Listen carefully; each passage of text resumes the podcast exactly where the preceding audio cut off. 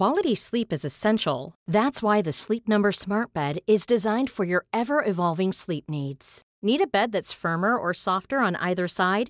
Helps you sleep at a comfortable temperature? Sleep Number Smart Beds let you individualize your comfort so you sleep better together. JD Power ranks Sleep Number number 1 in customer satisfaction with mattresses purchased in-store. And now save 40% on the Sleep Number limited edition Smart Bed for a limited time.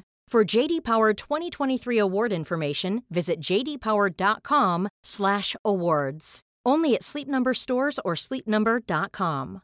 Mother's Day is around the corner. Find the perfect gift for the mom in your life with a stunning piece of jewelry from Blue Nile. From timeless pearls to dazzling gemstones, Blue Nile has something she'll adore. Need it fast? Most items can ship overnight. Plus, enjoy guaranteed free shipping and returns. Don't miss our special Mother's Day deals. Save big on the season's most beautiful trends. For a limited time, get up to 50% off by going to Bluenile.com.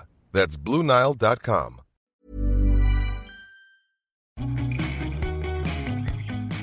Hey everyone, welcome back to EU Confidential, the number one EU news and politics podcast. I'm your host, Ryan Heath, the author of Politico's daily Brussels playbook column. Most of the action this week has taken place outside of Brussels with an EU Africa summit in Cote d'Ivoire, a war criminal suicide in court in the Netherlands, and more Brexit drama. But one thing did keep cropping up here in the EU capital the controversial weed killer glyphosate. So while negotiators inch towards Brexit trade talks and President Trump rants more than ever on Twitter, we'll stay in the weeds this week. It's hard for me to pick the most fascinating aspect of the EU's drawn out decision to renew the license for the sale of glyphosate for five years. That's five years too much for many green activists and a group of powerful countries, including France and Italy, who also have an alternative to glyphosate that they'd love to see succeed in the market. And it's 10 years too little for the companies that make and sell glyphosate. Is the debate a sign that science and politics will now be intertwined in complicated ways? And what does it mean that a German minister went rogue and proved to be the swing vote that achieved victory for the pro glyphosate forces? We're going to cover all that and more in back to back interviews with European Commissioner for Health Vytenis Andriukaitis and the head of the European Food Safety Authority, Bernhard Url. Our regular podcast panel returns this week to discuss that rogue German minister, a collection of heartwarming mental health initiatives, and to help a would be EU official who passed a competitive entrance exam only to be booted out of the EU system. Now it's time to hear from the Commissioner for Health. Well, joining me here in the studio is Commissioner Andriukaitis, who is the Health Commissioner of the European Union. Thanks for joining us, Commissioner. Hello, yes, I am very happy to be together with you and to answer your questions. And what the listeners can't see, but which I can see, is this very big smile on your face because just 20 minutes ago you've walked out of the meeting of the national government experts, and I hear there is now uh, majority in favor of renewing the glyphosate license for the next five years. That's the, the yes. weed killer that some organizations and countries wanted to block. But uh, that's yes. a big success for you. Uh, yes, we achieved qualified majority. We have majority of countries and majority of vote, but it was not enough. And now we achieve qualified majority. It means that uh, decision was made now and that's it's very important that our promise was that we have no appetite to adopt alone at, at commission college level mm-hmm. without a qualified majority of countries. And now. And who changed their mind? How did you get over the finish line? I think that last two weeks were very helpful because uh, we have a lot of debates, and especially we have debates with uh, citizens initiating group and it was very good time to raise questions to understand their worries and to explain in more details and it also helps member states to look deeply into substance and to also have a good opportunity to present their views mm-hmm. and we reflect on their views we once again proposed compromise new compromise amendments and that was around the five year yes, renewal. And of course, it was around the five year re- renewable. Of course, it was around possibility to strengthen transparency issues, to discuss with WHO about possibilities to look at methodologies between WHO agencies and European Union agencies to try to build common strategy of risk communication, risk management, and of course also thinking about possibilities to strengthen transparency and avoid conflict of interest, and of course also to discuss issues related to confidentiality clause. Mm-hmm. Okay, and, and of course biodiversity, all issues were reflected and proud that we achieve quite good compromised balanced decision. And do you worry there may be some further backlash now? You were worried about being taken to court if there wasn't an approval.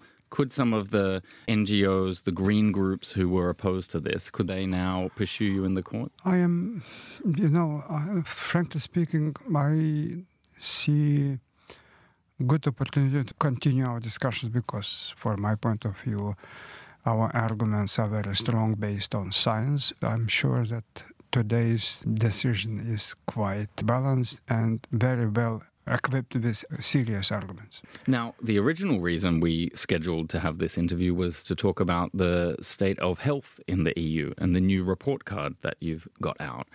So I was wondering if you could introduce that a little bit for our listeners, because I know that at the national level, health is really almost the biggest element of the national budgets these days. And obviously, it's a big political priority if you're a national minister. But at the EU level, you don't have budgets or legal powers that are so big. So, are these reports important for pushing this at the European level? But, but please look what does it mean, glyphosate? It means public health concerns, yes? Mm-hmm. Because when we are speaking about food safety, mm-hmm. we are speaking about people's health. When I speak about environmental determinants, or for example, climate change in Paris Agreement, we are speaking about health issues. When I'm speaking about sustainable development goals, please look at those goals mm-hmm. and how many challenges at global level. It mm-hmm. means that public health and health must be addressed at EU level also using public health evidence based instruments. Mm-hmm. Of course, those instruments are in all sectors. Why Lisbon Treaty enshrined health in all political sectors? Are the national governments listening? Was but, my question. Yes, our report status of health of the EU is a good opportunity to understand more deeply, more concretely what is on the ground in every member states. Mm-hmm. Now, one thing that really jumped out at me in the report was that statistic that only 3% of the health budget is spent uh, on preventative measures, and around 80% is spent on treatment of diseases and conditions you know, it made me wonder is that partly because the burden for prevention is on people personally? You know, if I join a sports club or a gym, I pay for that out of my own money rather than out of a national budget? Or are we really bad at allocating resources and are heading for a big problem as the population ages, as we really struggle to find the people to be the carers and the health professionals? Uh, you can ask member states to provide very active preventative instruments in real life, addressing, for example, children obesity issues. And it is about nutrition, education, about physical activity, about behavioral changes. Also, it's about possibility to regulate market. In supermarkets, mm-hmm. if you look at shelves, and when are sweets, uh, you know, disseminated, on level of children eyes. Why? Yep. Because it's marketing approach, mm-hmm. and it means that member states have the right to regulate those issues. Who's doing the best? It's not about blaming and shaming. No, mm-hmm. it's not about ranking of member states because it's impossible, because it's it's useless. Mm-hmm. But it is very important. Those reports were built first time in the EU based on Eurostat statistical data. Mm-hmm. It means that statistic is from member states. Second, it's based on the same methodology. Do you find them open to learning from others, or they're a bit defensive and wanting to do it I, their don't own know way? because we just you know we just presented our our report Mm-hmm. and our profiles, and we sent those reports to all governments. and this is now the first or it's- the second version? it's the first The because, first because okay. it's now we have portrait of every member states based on their data. We have good opportunity to understand much better member state situation and addressing the issues related to macroeconomic or structural reforms, which helps us to be more precise in our recommendations. In the report, you were saying there are already 18 million healthcare professionals in Europe, which must make it one of, if not the biggest sector of the workforce already. But we need 2 million more in the next 10 in, years. In next few years, in, mm. to, till 2025. And does that mean you do a lot of work with people like Commissioner Thyssen, the Employment Commissioner, and Yes. the universities and the technical colleges to get it, that it- ready? It, means that we need to encourage member states to discuss healthcare workforce planning and, of course, uh, motivation of younger generation. Mm-hmm. We have uh, challenges with general practitioners because of age of general practitioners Mm-hmm. also very uh, high. In some countries, you have average of age 56, 62 years. Why? Wow. Because youngest generation do not like to be general practitioners. They, Because, uh, they, they have idea to be very high developed specialists Okay. because of course prestige Mhm. And second is more attractive working places because it's you know more technologies and so on and of course also possibilities to stay in bigger cities Mm-hmm. general practitioners workplace Mm-hmm. must be equipped with very modern technologies Yes. which will attract young people will must need- also be quite high job satisfaction for general practitioners because you have that social element. You know, my own mother, she's been with the same general practitioner for 40 years, and so she has a bond. I mean, she sees him more than she sees me. That maybe is a factor that would drive course. people to be of part course, of that we world. need to present new incentives. Now, one other area on a completely different topic, but that I'm very fascinated about whenever I see an article or a television program on it, and it's the idea of personalized medicine.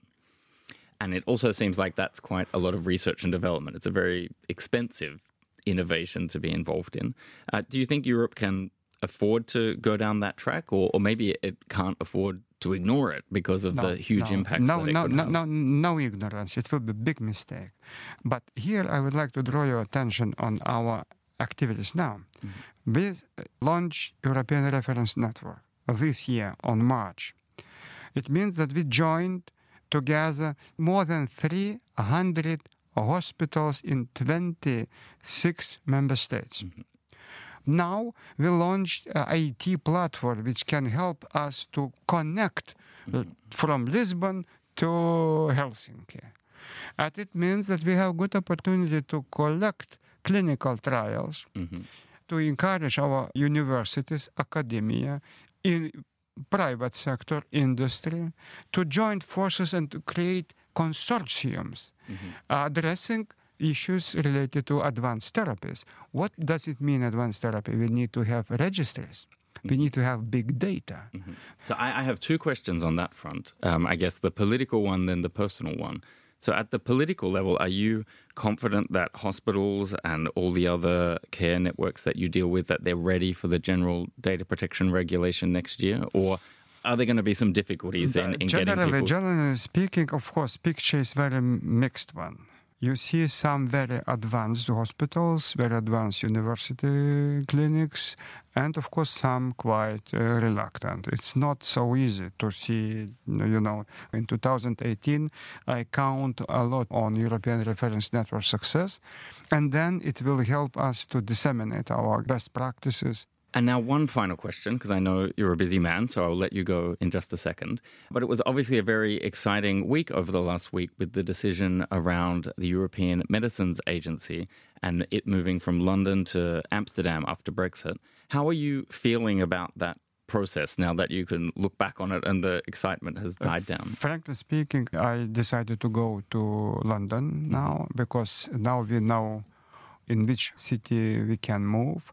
And technically, I know I have a very mm, big number of papers, mm-hmm. but it doesn't matter. We need to discuss those issues with EMA team and mm-hmm. with EMA people, and it is EMA staff because we need to, to show our responsibility. And then I will immediately uh, discuss those issues with Netherlands government. Mm-hmm. Just uh, now we, we send letters, we exchange our views, and Netherlands government is very, very positive mm-hmm. on possibilities to address all issues, but doesn't matter. You know, reality always shows something uh, what we can address immediately.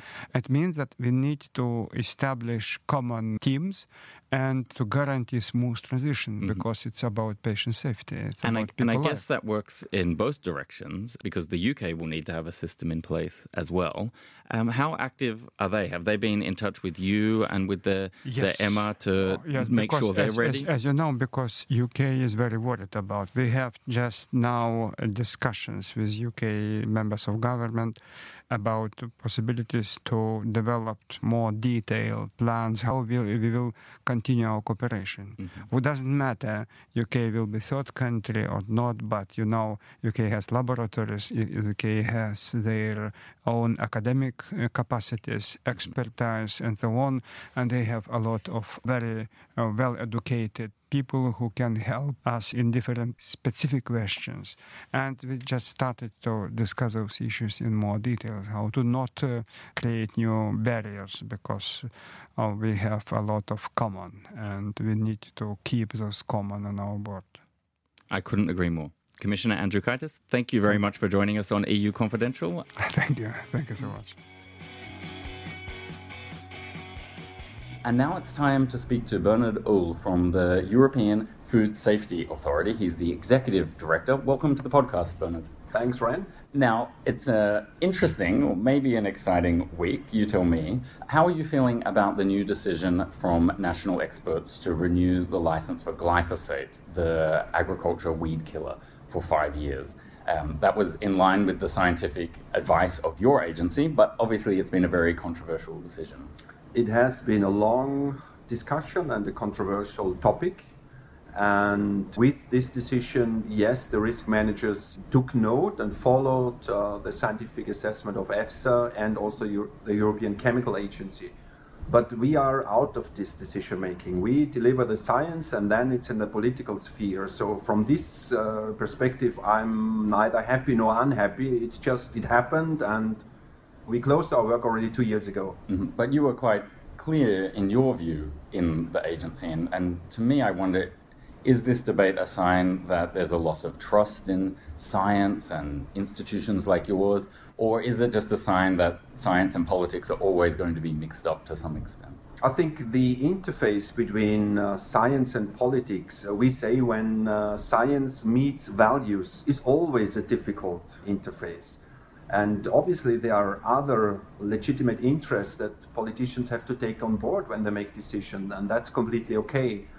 But what we faced over the last two years is that in pursuing a political agenda, the science was brought into doubt. And that is something that we see with big concern. And that brings me to maybe one last point on glyphosate. And I was thinking about the reaction of Emmanuel Macron, where he has said he's going to use his legal means to phase out the use of glyphosate in France, and that doesn't contradict this EU level decision.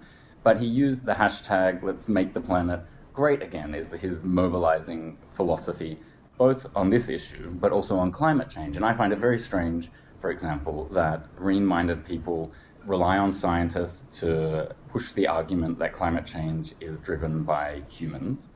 But then you have scientists who come to such a clear conclusion uh, on this topic, and then suddenly the science isn't interesting to them.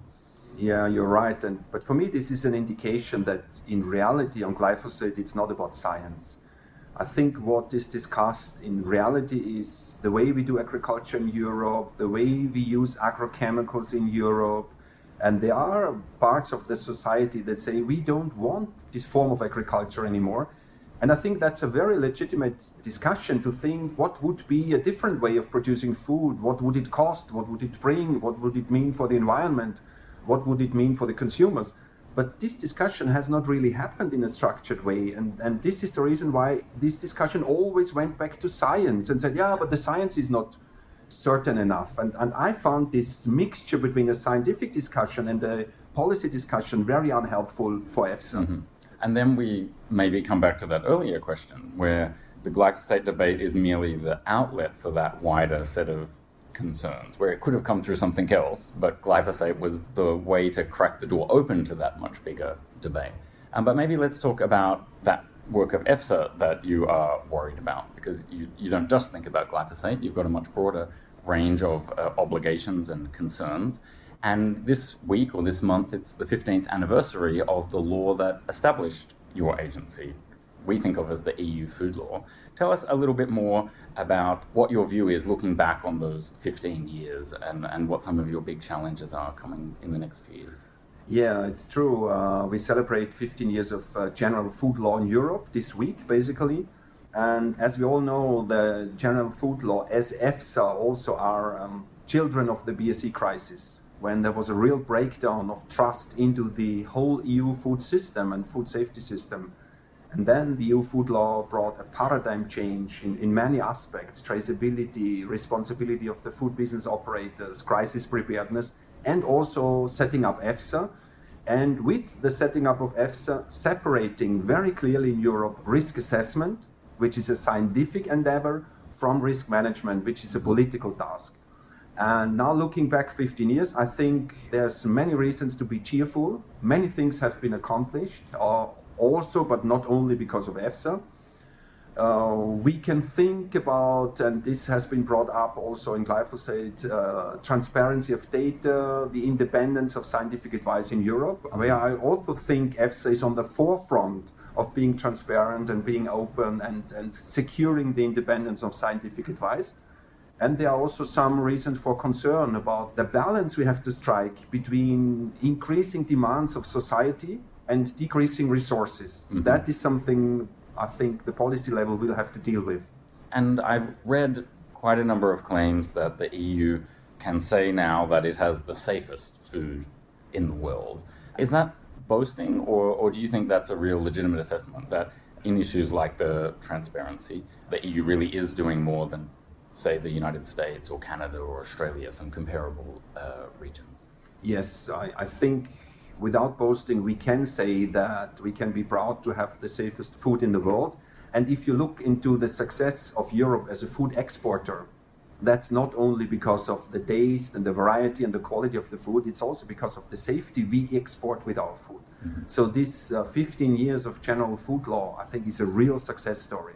And we've seen in some other policy areas, because of the EU's weight and because it really is the expert in regulation in a lot of different fields, that when the EU sets a standard or a system, that others either feel obligated or they just like it and they, they copy it, they are inspired by it. Do you see that in the food field as well? Yes, I think Europe is really standard setting on a global level. And if we go to China or to Japan or to Taiwan and talk about the people, they also say, EFSA, you are setting standards also in risk assessment and also in risk assessment methodology making. So I would say, trying not to boast, that EFSA, as a small organization with a budget of, you could say, only quote unquote 80 million euros per year, has achieved a, a tremendous success over the last 15 years for Europe, but also setting standards globally. Mm-hmm.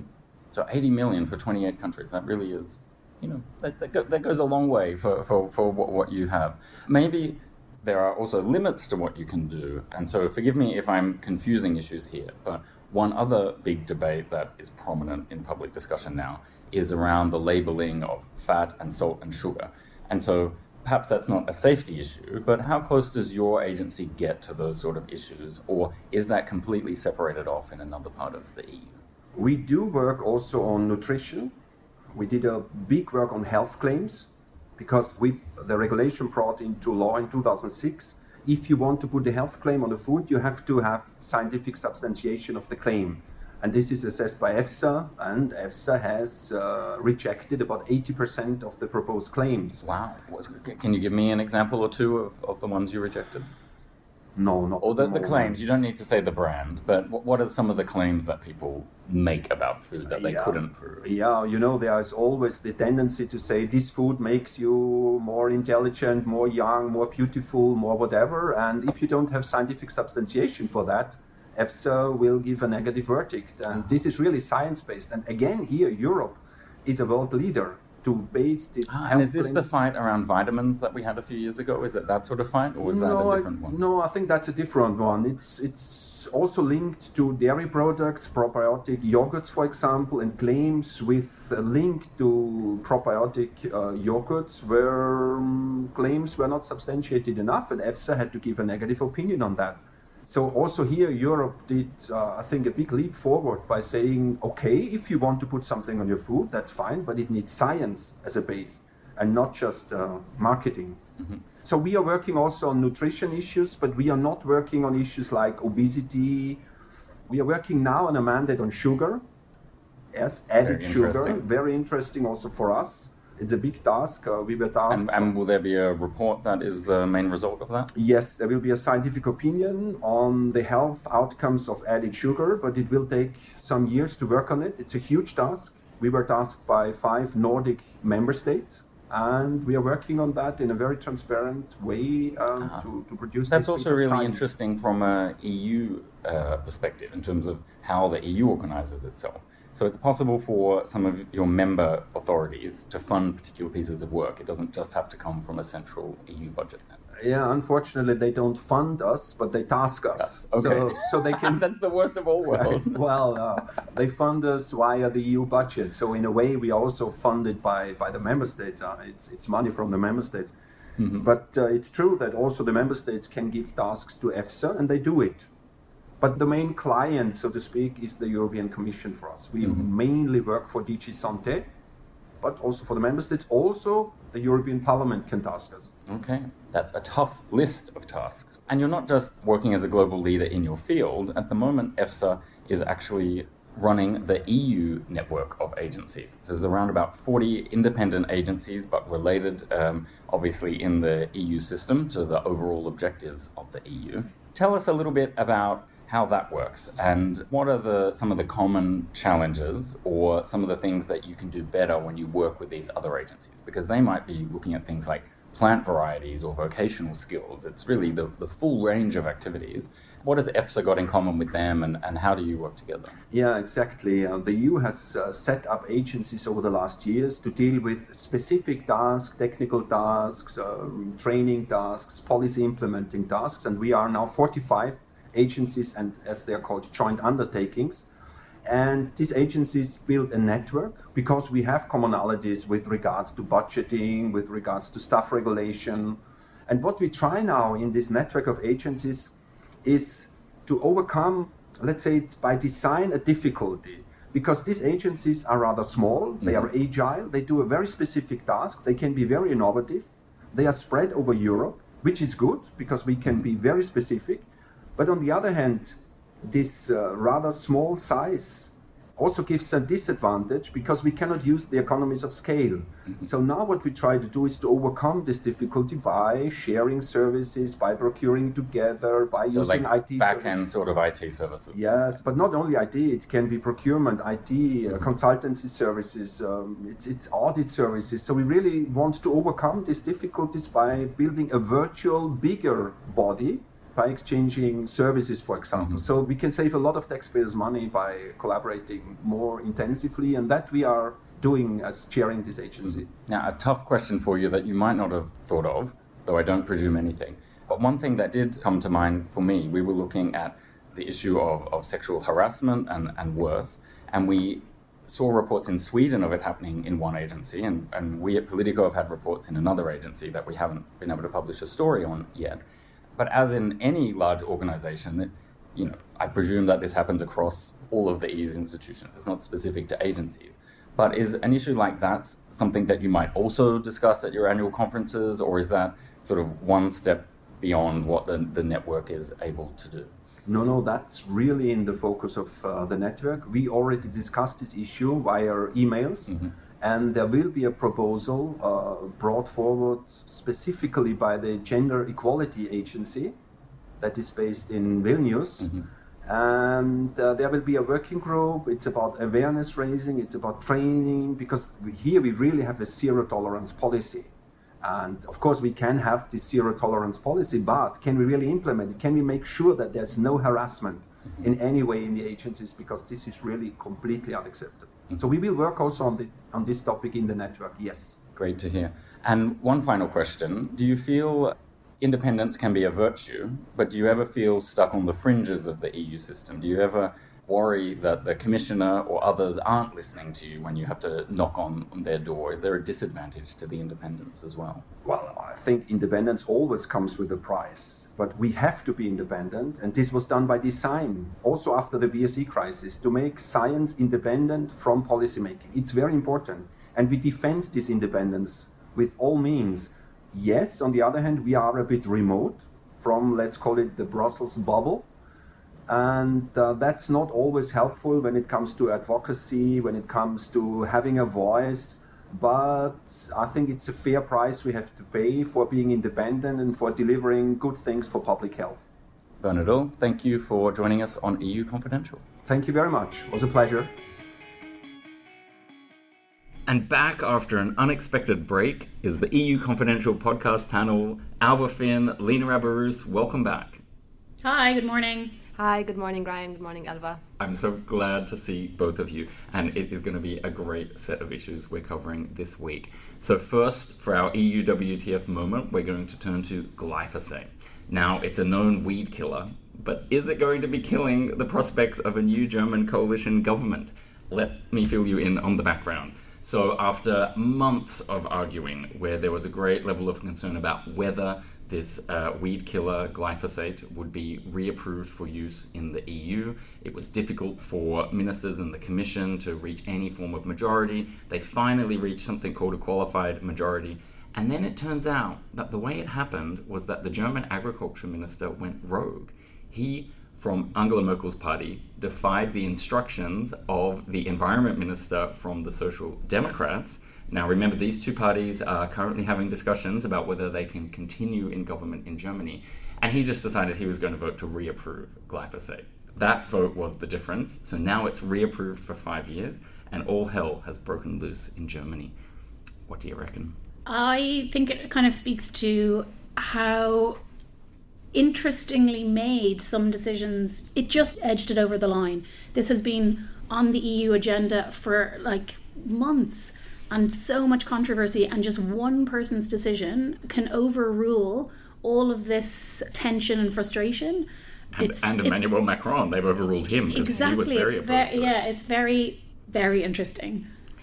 Indeed, very interesting because, as well, the communication between two ministers that they are in the same government, serving the same country, serving the same population, the same citizens, they need to protect their interests and there was a lack of internal communication, possibly. Was there? I think the environment minister texted the agriculture minister and yeah, expressly told him what he was supposed to do. do you believe such a? Can you imagine such a decision could be dealt with a text message?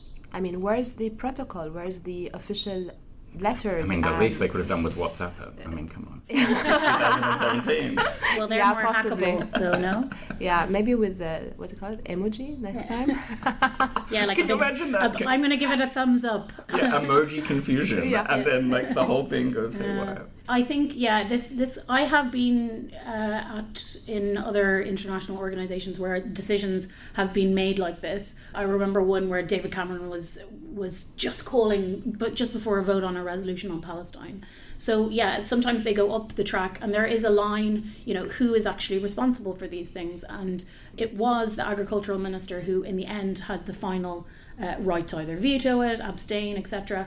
But it just goes to show that you know agricultural ministers in this setting were more important than environmental, and isn't that the whole? That well, was that's, that's where the, the, decision was being taken. Yeah, I mean that's the crux of the issue. Environmentalists say, well, some environmentalists say that this is a problem, and then farmers say, how are we going to get things done unless we have this? And we have a very interesting, I guess, moral question in a way where it was the legal right of the agriculture minister to do what he did because he's there as a representative and he's individually mandated as the minister to do that. But then that is obviously directly in conflict with party loyalties, the party system. And you get down to that question of what is the basis of democracy? Is it that this party was elected and he's the vessel of the party mm-hmm. and that manifesto? Or is it down to his individual moral conscience and. Yeah.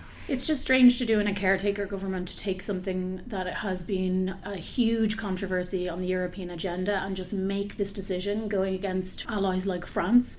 And the Greens were the only party that actually wanted to govern with Angela Merkel, and yeah. now they're furious that this has happened. So but yeah, what an end for it. This behavior must not be repeated, she said. Mm.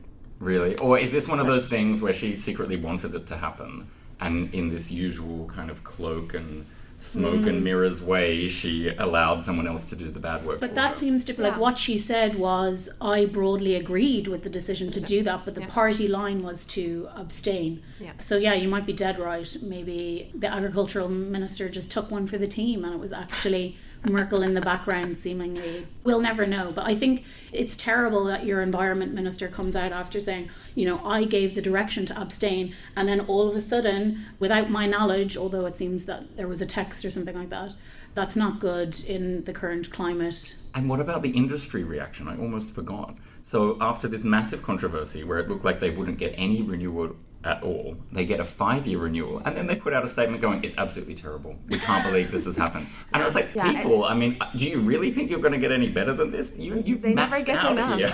they never get enough. You give five, they want ten. Trump, they want twenty, and we keep going on. I mean, it's it's part of their lobbying efforts, That's, no? Yeah, it's an interesting public relations approach to that.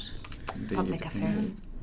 now we've also got some great thumbs up moments for the week, a collection of them. Yeah. Alva, do you want to kick us off? It's on the theme of mental health this week. I recently read in The Guardian um, a, a very beautiful piece about people who are being deinstitutionalized or moved out of psychiatric institutions in Osijek, which is in Croatia.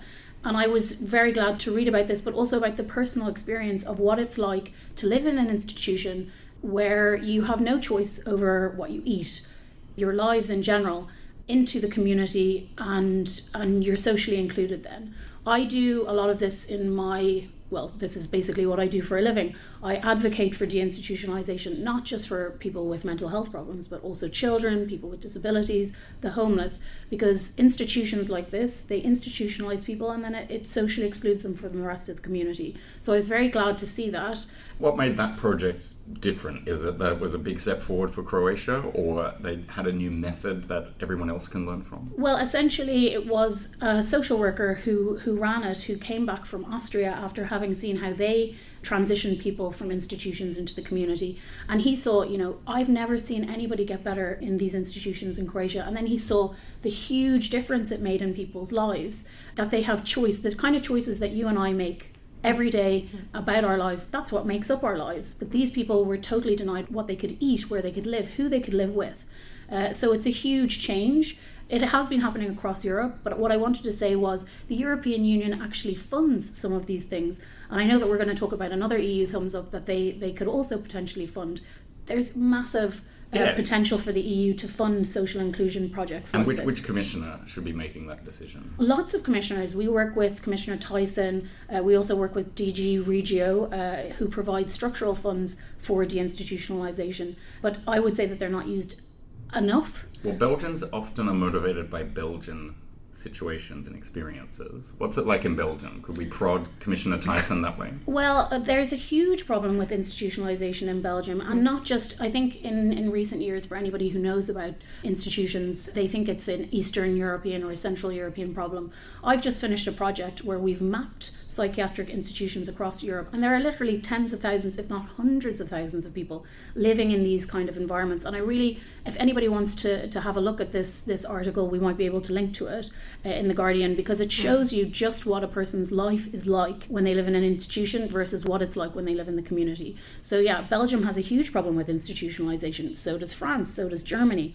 And this is kind of a little bit ignored within the EU. Uh, it's seen, you know, more of a uh, in in these countries that are less developed. We can help them, um, but it's it's a little bit ignored here. Now that other Croatian example, this was one I came across, and it shows you how a simple initiative can have a big impact on people's lives. And this is from a Dutch group that effectively buddies up Dutch people with elderly Croatians who live in very isolated and depopulated villages. You know, the sort of places that are dying because they never really had an industry.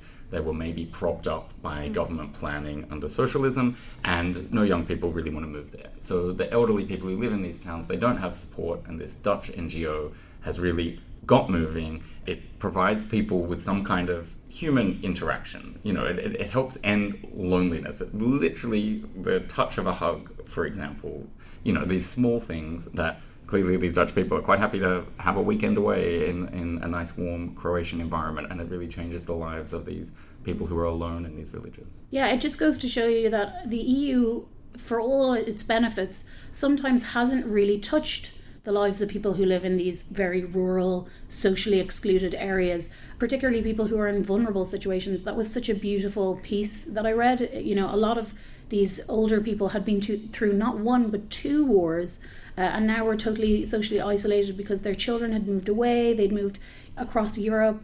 So it's important, I think, to look at these kind of people and see how, for example, the next multi financial framework can reach out to people like these older people in, in Croatia and make sure that they have the benefit of being European citizens as well. Now, I wanted to bring you in, Lena, as well. You were very excited by one art exhibition I came across. So it's our mm-hmm. third mental health related issue. Too many thumbs up today. no, it's good. Beautiful. It's good. We That's had we beautiful. had one person on Twitter complaining that we don't do enough positive stuff on the podcast. Oh. So here are three thumbs up for you. And this was about an exhibition that is taking place in support of the people who care for those people who have mental illnesses and conditions. And it's happening at a place called the Psychart Gallery in Schaerbeek mm-hmm. in Brussels, and there are 38 artists showing there. Mm-hmm. And when we said, oh, we might talk about it on the podcast, the people organizing the exhibition, they were so yeah. overwhelmed with happiness in that email. And I just thought, wow, like it must be such an isolating experience to be a carer. You're often unpaid or underpaid. You're often ignored. You're often traumatized by the work you have to do with the person that you're looking after.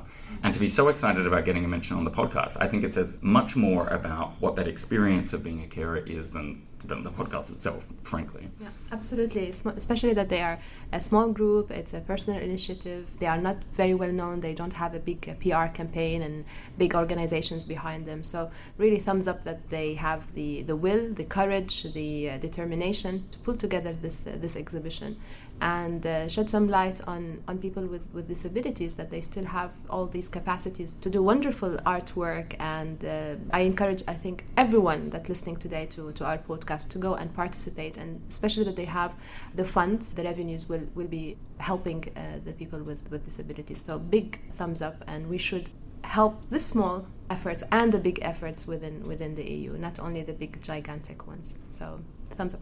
Excellent. And so if you go back to where you found this podcast, be it SoundCloud, Apple Podcasts, or the email that we sent out, we'll provide the links so that you can mm-hmm. learn more about these stories. And now it's time to turn to our Dear Politico advice section. We've got a very good question this week, and I will get straight into it. Dear Politico, in 2009, I passed the EU civil service exams. They're highly competitive and cost a lot of money and time to run and to participate in. Since then, I have never even been invited to an interview. And now I found out they are closing the candidate list I qualified for. They never even told us. I only found out by checking the website. There is a total lack of transparency of how they decide and when they decide to cancel these lists. There are persons like me who invested time and work at national level in implementation of EU policies. It is not possible that a public institution could behave like this.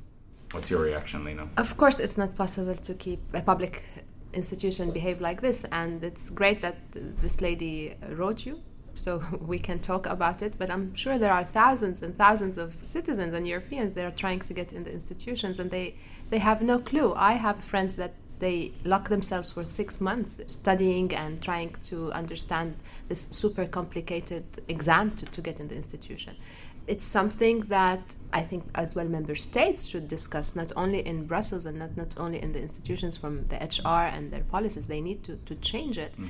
And plus. But what about her getting thrown off the list? Is that okay?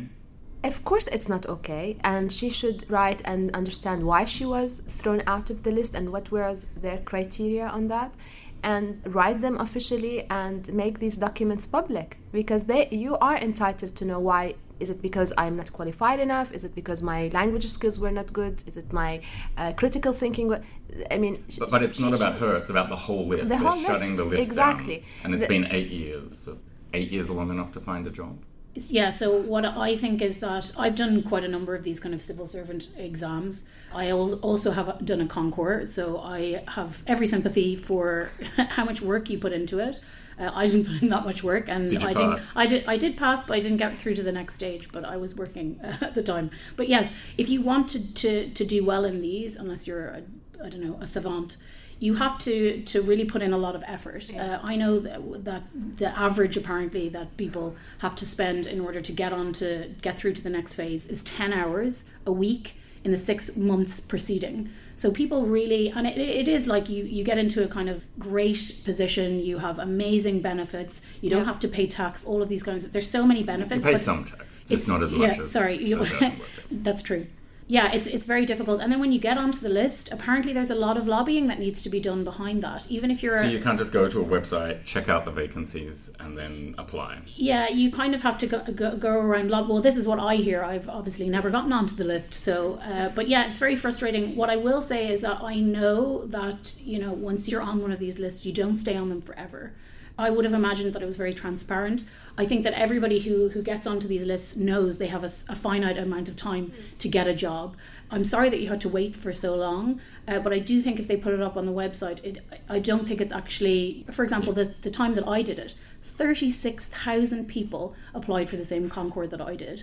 And then however many get through in the end, uh, if they have to keep yeah. telling all of those people, I think and some of them are very specific. So yeah. what we don't know from this problem is exactly which concours was she passed. But it could be something very specific, like linguist editor, mm. fraud prevention officer, mm. junior economist, something like or that. the competition is so high as well mm. on, on these topics. Yeah. And so maybe the needs change, and now there's no longer a need for those people. Or After this person could be from the wrong country, where it's kind mm. of no one likes to talk about this in the EU system, but there's kind of unofficial quotas they do yeah, try and get new member states who join at particular moments. They try and get a bunch of people from that country in. Once those people are in, there's no need for any more of them because the kind of fairness situation has been addressed. Yeah, the and then they need to kick people out. Mm. But a beautiful. I hope you have a great job and you found something more interesting and uh, less uh, complicated than the institutions and more transparent. Mm. And one last question: Should she fight it? Should she just seek an explanation, or should she actually go out and fight it to the ombudsman or somebody like that? Yes, yes, indeed, of course. If, if she would like to change things for the next uh, thirty-seven thousand possibly people who who engage in in one concours, of course why not? Alva. Yeah, I think there's there is actually a lot of people who have taken cases against the EU for their how they hire people. Um, I'm not I'm not sure in this case if you have if you have a case or not. I've got one recent case. I just remembered. This is I'm so excited. You could hear it in my voice. It just went up three notches. Um, there was a situation where the EU provided the wrong keyboards to yes. a bunch of people. And so then what they did, instead of allowing this person to resit the exam, they then discounted all of the spelling mistakes that the people made of all people on all keyboards and said that spelling and grammar didn't matter in the exam. And the ombudsman had a few things to say. Divine. But it is, it's true. These things are such high pressure. Yeah, I, I remember when I did it, I, they have these centres all around uh, Europe. I went to one in Geneva, in the middle of nowhere. You have to bring your ID. If you don't bring your ID, you're not allowed to do the exam. And then you sit there, and yeah, in, in that scenario where you need to write in a few different languages, it's very important to have the keyboard that you you want because you have almost no time to do it. So I, I completely empathise with people who who go into an exam and they're like, oh, there's a QWERTY instead of an AZERTY. That would freak me out okay, after all the work. Hashtag first world problems doesn't even fit here. We need some other special thing like hashtag it, problem. It's a very individual problem for people who have. It's a real problem. Yeah, I'm not trying to minimize it. Who have gone through a concours, yeah. Very, very niche and specific. Yeah. Well, thank you very much for that advice. That's all we've got time for on this episode of EU Confidential. Thanks for listening, and please remember to rate, review, or subscribe to the podcast so you have a better experience and we can grow the community. A big shout out to our podcasting team Rosie Belson, Andrew Gray, and Wei Dong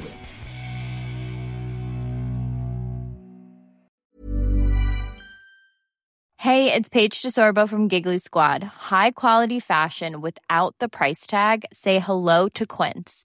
I'm snagging high-end essentials like cozy cashmere sweaters, sleek leather jackets, fine jewelry, and so much more. With Quince being 50 to 80% less than similar brands. And they partner with factories that prioritize safe, ethical, and responsible manufacturing. I love that. Luxury quality within reach. Go to quince.com slash style to get free shipping and 365 day returns on your next order. Quince.com slash style.